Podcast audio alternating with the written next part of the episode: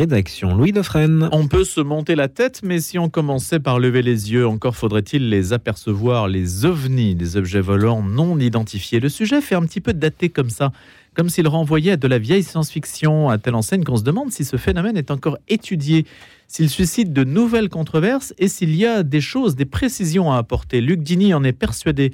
Il est ingénieur en construction aéronautique, spécialiste de ces phénomènes spatiaux non identifiés. Il le dit d'ailleurs dans un essai qui s'appelle OVNI, Lumière sur les dossiers déclassifiés du Pentagone, publié chez Michel Lafon. Donc c'est bien circonstancié, on est dans un cadre où les Américains étudient ces phénomènes-là et ils sont, euh, euh, comment dirais-je, ils sont en pointe sur l'étude de ces phénomènes. Luc Dini est aussi président de la commission technique Sigma 2 qui a pour but d'étudier justement ces phénomènes aérospatiaux non identifiés. Bonjour Luc Dini. Bonjour Ludovic. Alors dites-nous déjà ce qu'est Sigma 2 précisément. Sigma 2 est une commission technique de l'Association d'aéronautique et d'astronautique de France. Donc, est une, une, association loi 1901 qui, qui réunit des experts de l'aéronautique et du spatial. Cette association organise des grands événements, des conférences internationales sur la propulsion spatiale, euh, euh, sur l'aéronautique de façon générale, mais elle, a aussi au sein euh, donc de la de l'association des groupes d'experts. Ces groupes d'experts traitent d'équipements aéronautiques, de propulsion, de missiles, d'hélicoptères, de ce que vous voulez. Et puis il y a une commission tout à fait spéciale qui s'appelle Sigma 2 et euh, dont l'objectif est euh, de mener des études et des travaux sur les phénomènes aérospatiaux non identifiés. Donc c'est un sujet sérieux. C'est un sujet qui est sérieux et qui le devient euh, tous les jours davantage. Pourquoi? Parce que en fait, euh, il y a un grand point d'interrogation qui évidemment est stigmatisé par la position américaine sur l'existence de ces phénomènes. Bon, du côté français, on y reviendra. Euh, nous avons euh, au sein du CNES un département qui mène des enquêtes euh, sur les phénomènes aérospatiaux non identifiés. C'est pas nouveau, ça fait 50 ans que ça dure. Et il y a eu d'ailleurs à l'origine des déclarations du ministre de la Défense français en 1974 euh, indiquant qu'il y avait des recherches sur le sujet parce qu'on observait, les militaires observaient des phénomènes qu'ils ne comprenaient pas.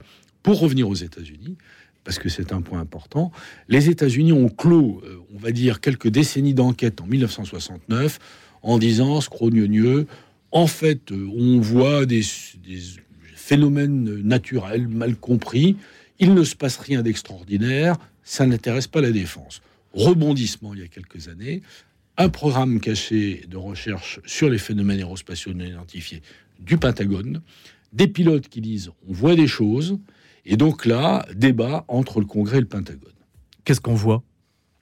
Eh bien, euh, en fait, il y a pour parler des choses les plus récentes, il y a de nombreuses observations qui ont été faites par euh, des pilotes de l'US Navy euh, depuis, alors depuis une vingtaine d'années, sans doute depuis bien avant, mais dans les, les, références américaines, ils parlent d'une observation qui est assez emblématique, qui est celle faite par le groupe aéronaval du porte-avions Nimitz en 2004 au large de San Diego. Ça, c'est le point initiateur euh, des articles qui sont parus en 2017 euh, dans le New York Times, notamment dans Politico, euh, disant des marins ont vu des choses, un objet en forme de tic-tac. Bon, je ne vais pas rentrer dans le détail, mais quelque chose d'assez étonnant. De tic-tac. Oui, enfin, ils ont vu. Euh, il y a eu un signalement d'observation par les radars, d'abord, de la flotte, euh, indiquant qu'ils observaient des objets qui volaient à basse vitesse, à très très haute altitude. Cela pendant des manœuvres navales, et changer d'altitude brutalement. Bon, euh, ils ont envoyé, au bout de 24 heures, des chasseurs sur zone pour faire une reconnaissance.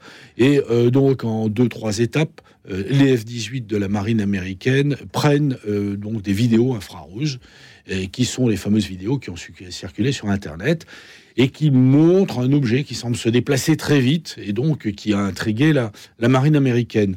La deuxième phase, ce sont les observations qui auraient qui ont été faites par des pilotes de l'US Navy à nouveau entre 2014 et 2015, cette fois lors de manœuvres navales sur la côte est américaine.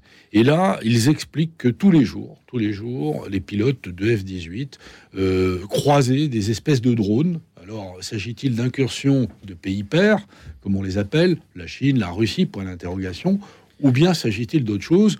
La question est vraiment ouverte. Mais comment faire la différence, Luc Dini, entre ce que l'humain parvient à faire voler dans l'espace, et il y a de plus en plus de choses qui volent dans l'espace autour de la Terre, et puis même les drones en soi constituent des leurs déjà maintenant. Enfin, ça devient impossible de distinguer le vrai du faux dans cette histoire, non?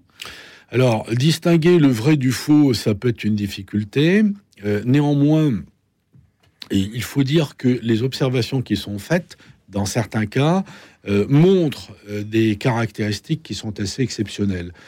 si on, se réfère au, portrait robot fait par les Américains, produit par la NASA d'ailleurs, hein, lors d'une conférence qui a eu lieu fin mai 2023, euh, il parle bon, euh, d'objets avec des formes circulaires, bon, ça n'a rien d'extraordinaire, euh, des signatures radar où les objets apparaissent, disparaissent, apparaissent, disparaissent, même chose au niveau des émissions thermiques. Pas de caractéristiques propulsives. En général, si vous voulez, quand on observe un avion, il y, a, un jet de réacteur, quoi. Il y a un système de propulsion, ça chauffe quelque part. Aujourd'hui, on n'arrive pas à faire voler quelque chose sans propulsion. Ah ben non, non, non, parce que euh, il faut le faire avancer et le faire avancer donc avec un moteur. Et à partir de là, euh, les lois de l'aérodynamique jouent. Hein. donc c'est ça qui distingue en fait l'OVNI d'un aéronef classique. C'est ça qui le distingue, et d'autant plus que euh, les trajectoires qui sont observées dans certains cas sont aberrantes par rapport à ce que l'on sait de l'aérodynamique et de la mécanique du vol. C'est-à-dire que si vous voyez un objet qui se déplace à très grande vitesse, comme ça a été mon cas une fois, bon, vous pouvez voir une rentrée atmosphérique de météorites, par exemple. Euh, si vous voyez euh, l'équivalent avec le point qui s'arrête tout d'un coup, qui reste stationnaire et qui va changer de direction, là, vous pouvez commencer à vous poser des questions. Et ça, ça a été observé Ça, ça a été observé depuis de nombreuses fois, récemment, euh, mais aussi depuis des décennies. Mais est-ce que ça l'est régulièrement par d'autres puissances que les Américains? Est-ce que d'autres pays, alors qui en ont les moyens, et j'imagine qu'aujourd'hui c'est de plus en plus facile à observer dans la mesure où les, les télescopes sont de plus en plus performants aussi. Alors, quand on braque un euh, télescope sur ce type de phénomène, qu'est-ce qui se passe? Bah, il, faut, il faut déjà euh, braquer le télescope, euh, dont le champ est assez étroit, en direction d'un objet, et qui est un objet relativement mobile à courte distance. Quand je, dis courte distance, je relative les choses. Si vous observez un, tel objet ou phénomène à, euh, disons, 10 km, 20 km de distance, euh, les effets de défilement font qu'il est difficile de le maintenir dans l'objectif. Sauf si on a des caméras, justement, qui sont des caméras spécialisées, comme on l'a vu euh, dans le des F-18, et qui sont des systèmes de détection et de poursuite à finalité militaire, justement, qui sont faits pour essayer d'accrocher quelque chose qui bouge beaucoup. Le problème, c'est qu'il peut bouger encore davantage et, échapper euh, donc aux, instruments. C'est le problème de façon générale. Et enfin, euh, ce qu'il faut savoir aussi, c'est que les instruments d'analyse, alors disons des télescopes qui sont faits pour observer de plus près et pour analyser les rayonnements, par exemple, euh, sont des instruments scientifiques qui ne sont pas forcément montés sur les avions militaires, qui font ces rencontres. Mais de la Terre, on ne peut pas les observer, ces phénomènes alors Alors, on peut tout à fait. Bah, d'abord, vous pouvez les observer à l'œil nu. Euh, nombre de témoins, d'ailleurs, je reviens au Dans nos métropoles, c'est compliqué. Hein. Euh, eh bien, euh, vous le savez, ciel soit quand même très dégagé. Il faut que le ciel soit très dégagé, mais vous avez des phénomènes qui sont parfois très marqués et encore une fois, qui sont observés à des distances qui peuvent être relativement courtes, qui interpellent évidemment des témoins euh, et qui sont ensuite interviewés, notamment par les équipes d'enquêteurs euh, euh, du GEPAN. Pour ce qui est de l'instrument. Alors le GEPAN, il faut le dire, hein, c'est un service du CNES, hein, oui, tout à fait. d'études spatiales. C'est le groupe d'études et d'information et d'information, c'est important, sur les PAN, créé en 1977, donc au sein du CNES. c'est une demande gouvernementale et ce département, au début, a mené beaucoup d'études. Aujourd'hui, il est plus tourné vers les enquêtes mais il émet euh, des rapports qui sont euh, tout à fait euh, disponibles sur Internet et extrêmement intéressants et détaillés si on les compare aux rapports par le qui sont quand même assez sibyllins pour l'instant qui recense donc ce que des personnes disent avoir vu. Qui recense ce que des euh, témoins, euh, mmh. qui sont qualifiés de témoins, euh, disent avoir vu. il y a donc des enquêteurs qui vérifient tout ça. Et une fois les éléments d'enquête réunis, il y a des experts, je fais partie du collège des experts du GEPAN, qui se réunissent, qui sont différentes spécialités, et qui vont analyser les faits qui sont rapportés qui ont été vérifiés pour tenter de trouver une explication. Et quand il n'y a pas d'explication, ce qui peut arriver, eh bien, on conclut que le cas est réputé fiable, c'est-à-dire que le témoignage est considéré comme fiable, consistant, et que les éléments, eh bien, en fait, revêtent un caractère dit d'étrangeté maximale. Ce sont les fameux cas D dont on parle, qui, bah, qui qui se heurtent au fond à la science et aux connaissances connues. Donc, Luc Dini, le cas des répertoriés par le gouvernement français, ce sont ces phénomènes aérospatiaux qui n'ont pas d'explication à l'heure où l'on parle. Ça peut être un phénomène scientifique, enfin un phénomène naturel, mais on ne sait pas si c'est un phénomène naturel ou un phénomène artificiel déjà. Il y a dans exactement la question se pose de toute façon, s'agit-il de quelque chose d'origine artificielle? Alors évidemment, vous avez cité les drones et ils font partie des explications, vous avez les ballons, les lanternes taille, j'en passe et des meilleurs. Vous pouvez avoir des engins euh, qui sont des engins euh, furtifs ou des black programmes, hein, des engins de reconnaissance qui, euh, qui ne sont pas connus par le public, tout simplement. Ça peut être des phénomènes naturels un peu bizarres. Et nous avons un spécialiste de la foudre, de la foudre en boule, qui fait partie également de l'équipe Sigma 2 et du collège d'ailleurs des experts du GEPAN, qui travaille sur ces sujets-là. Donc on croise, si vous voulez, les connaissances les plus récentes de la science, et évidemment des aspects météorologiques, etc., les connaissances technologiques, quels sont les engins, les modes de propulsion ultimes que l'on peut imaginer. Et puis à un moment donné, vous franchissez une frontière qui est la frontière de l'inconnu, d'une physique que l'on ne comprend pas, euh, qui nous interpelle. Donc la manœuvrabilité extraordinaire, un engin qui est à l'arrêt et qui va accélérer à 3000 km/h. Alors on pourrait dire aujourd'hui, oui, les technologies bon, euh, euh, pourraient peut-être le permettre, oui, dans certains cas, mais on ne vire pas 90 hmm. degrés de toute façon. Et vous avez les mêmes observations qui se faisaient dans les années 50. Quelle est la part, en fait, dans ces témoignages qui sont recueillis? Euh, quelle est, Sur euh, une centaine de témoignages, quelle est euh, la part de témoignages où, justement, on est dans l'étrangeté, on est dans l'inconnu? Les statistiques qui sont celles du, du CNES bon, montrent que vous avez à peu près 4% ah, d'observations irréductibles. Alors on peut dire 4% d'un côté, c'est pas beaucoup, mais enfin si vous avez euh, euh, une centaine, 200 ou 300 rapports qui sont faits dans l'année, ça en fait quand même quelques-uns qui posent question. Voilà. Et euh, ces statistiques sont assez convergentes hein, sur la planète. on parle, à parler des Américains. Vous savez que les Russes ont beaucoup travaillé sur le sujet. Ils ont conduit des travaux de recherche à la fois de l'Académie des sciences, bon, travaux qui de ce côté-là n'ont pas été très conclusifs, les gens étaient très prudents, hein, parce qu'évidemment, on, se méfie, on, évite le ridicule, hein. euh, mais les militaires, les services de renseignement russes euh, euh, et, la marine russe conduisent énormément de travaux sur le sujet. Les Chinois n'en sont, sont, pas en reste, et d'ailleurs ils ont réagi aux déclarations américaines de 2021 en disant, bon, vous avez des incursions dans votre espace aérien, nous aussi.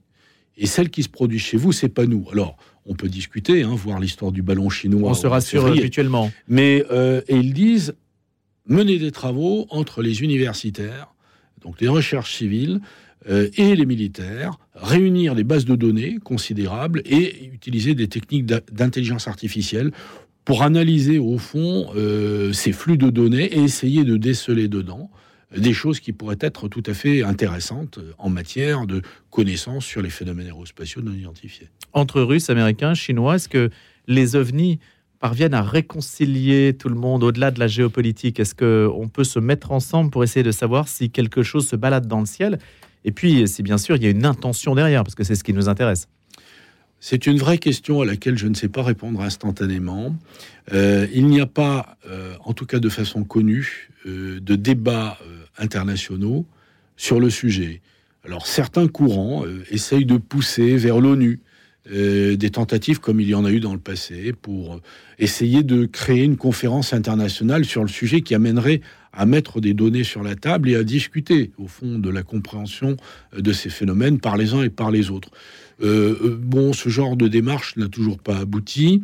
Il y a eu peut-être des contacts entre les Russes et les Américains à une époque. Euh, on a même trouvé d'ailleurs des traces d'informations réciproques, hein, euh, euh, de, traités, hein, enfin signés d'accords, signés entre les Russes et les Américains dans les années 70. Avec les Chinois, je ne sais pas. Il a fait, on a trouvé dans certaines archives publiées par les Américains des contacts entre des experts chinois et russes dans les années 90. donc il est difficile de déchiffrer tout ça, mais manifestement, ce n'est pas qu'un sujet américain. Par contre, il est vrai que le buzz l'actualité faite par les Américains, par leurs débats internes et leurs contradictions quelque part, entre le Congrès, qui exige, des explications dans la loi de, programmation militaire qu'ils viennent, qui sont en train de voter, et avec le Pentagone, bon, qui a mis en place une structure sous la pression du Congrès, mais structure euh, bon, qui est d'une transparence discutable et qui n'a peut-être même pas d'ailleurs tous les droits pour accéder aux informations qui sont confidentielles. Luc Dini, il y a un point que je voudrais voir éclaircir. Aujourd'hui, on est capable de euh, mesurer, alors peut-être que je me trompe, hein, mais quasiment la vitesse de rapprochement d'Andromède, de notre propre euh, galaxie. On est capable de voir si une planète se crée à des années-lumière. Est-ce que les phénomènes des ovnis sont détectés loin dans l'univers? Vous parlez toujours de détecter à l'œil nu, mais on a quand même des moyens aujourd'hui. On est capable d'envoyer des sondes, ce qui est quand même absolument incroyable quand on y réfléchit, euh, hyper loin, et, le loin même ne signifie rien. Est-ce que on observe ces phénomènes ailleurs que dans notre univers, notre espace immédiat, grosso modo entre la Lune et la Terre alors c'est un c'est un vrai sujet qui euh, passionne euh, alors qui a passionné Jacques Vallée hein, qui est un qui est un astrophysicien, astronome d'origine, bon, qui fait bien d'autres choses, qui a écrit énormément sur les ovnis, qui est un vrai pionnier, qui a travaillé d'ailleurs avec Alan Hynek, qui était l'enquêteur de l'US Air Force euh, sur ces sujets-là. Avi Loeb, qui est professeur d'astronomie à Harvard, euh, explique que euh, l'astéroïde Oumuamua, hein, qui est d'origine extrasolaire, hein, qui est rentré dans le système solaire et qui en est reparti, aurait une trajectoire bizarre, euh, pas naturelle en quelque sorte, qui laisse suggérer peut-être un système de propulsion, et lui a émis l'hypothèse que ce pourrait être une sonde d'origine extraterrestre. Bon, cela fait débat car tous les astronomes ne sont pas d'accord sur son analyse. Il y a également une astronome qui s'appelle Béatrice Villarroel, qui est, euh, qui est suédoise et qui travaille actuellement sur un projet euh, d'observation, alors de, de sondes. Point d'interrogation. Il y a eu des enregistrements, enfin des plaques photographiques qui datent des années 60, prises par des télescopes et qui montraient euh, des points lumineux à l'époque où il n'y avait pas de satellite, hein, des points lumineux fixes, bizarres, euh, là, bon, la Terre tourne, hein, donc euh, euh, les étoiles, etc. Je dirais tout ça tourne. On le voit, on le voit bien quand on regarde le ciel hein, la nuit. Et, donc là, il y a des recherches qui sont menées. Mais encore une fois, les phénomènes qui ont été observés dans notre espace proche. Quand je dis l'espace proche, mais l'espace lointain, on ne voit rien. Bah, l'espace lointain, on n'a rien découvert pour l'instant. On n'a rien découvert pour l'instant. C'est étonnant. Les enquêtes, bah, c'est étonnant. J'ai non pas une réponse, mais une hypothèse à formuler. Euh, tout le monde pense, euh, on va dire, à la pluralité, euh, en quelque sorte, des mondes ou des systèmes, etc. Et les recherches en exobiologie laissent penser qu'on pourrait trouver la vie quelque part dans l'univers. Très bien. Où? Point d'interrogation. Il n'empêche que si l'on imagine un voyage qui se fait un voyage, dans l'espace, c'est à la fois un voyage dans le temps se déplacer à la vitesse de la lumière euh, depuis de lointaines galaxies, ça prend du temps de toute façon. Euh, donc, euh, la physique d'aujourd'hui et les moyens que l'on connaît ne répondent pas à cette question-là. Si vous imaginez au contraire que l'univers tel qu'on le perçoit n'est pas tout à fait ce qu'il est, et qu'il pourrait y avoir, et là tout ça ce sont des hypothèses, ce ne sont pas des affirmations, qu'il pourrait y avoir éventuellement d'autres dimensions hein, qui permettraient peut-être de prendre des raccourcis ou d'apparaître dans nos dimensions à nous à partir d'autres dimensions.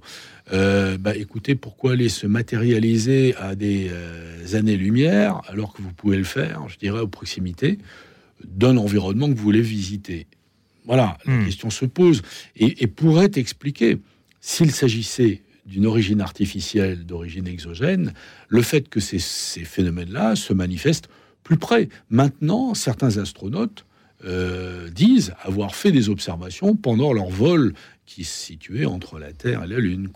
Justement, puisque vous parlez de la Lune, euh, le fait que les Américains aient mis le pied sur la Lune a été euh, mis en, doute. Ça fait partie des éléments qui circulent. La fausse information circule quand même abondamment sur ce terrain-là. C'est très difficile d'avoir une information, peut-être aujourd'hui, fiable, et depuis longtemps sur ce terrain des ovnis quand même. Hein. Écoutez, j'ai envie de dire que les théories complotistes, ça existe.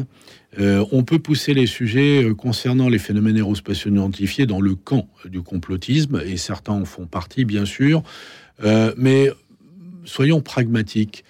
les recherches en matière aérospatiale qui ont été faites, et en particulier le programme Apollo, euh, quand bien même certains mettraient en doute le fait que les Américains aient posé le pied sur la Lune, ce que je ne mets pas en doute personnellement, il suffit de voir les progrès qui ont été faits dans le domaine de la propulsion des vols spatiaux.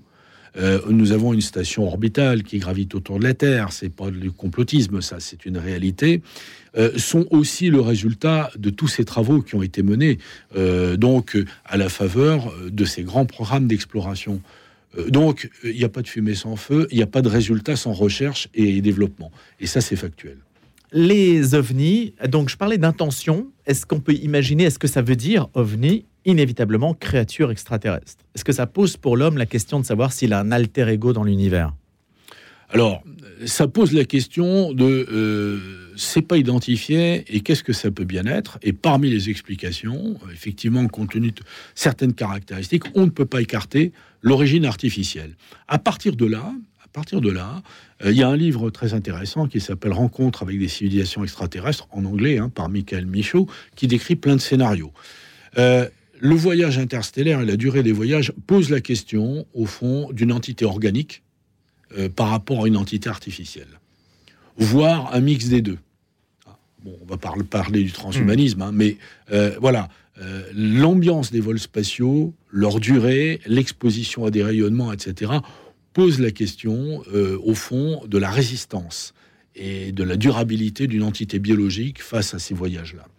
Euh, donc, on peut imaginer des tas de scénarios, des sondes artificielles qui seraient envoyées. On peut tout imaginer. Est-ce qu'on peut imaginer aussi, Luc Dini, ce sera une de mes dernières questions, que les, monuments euh, énormes qu'il y a sur Terre, euh, type l'île de Pâques, les pyramides, Nazca, etc., soient d'une autre époque et aient été faits par d'autres gens?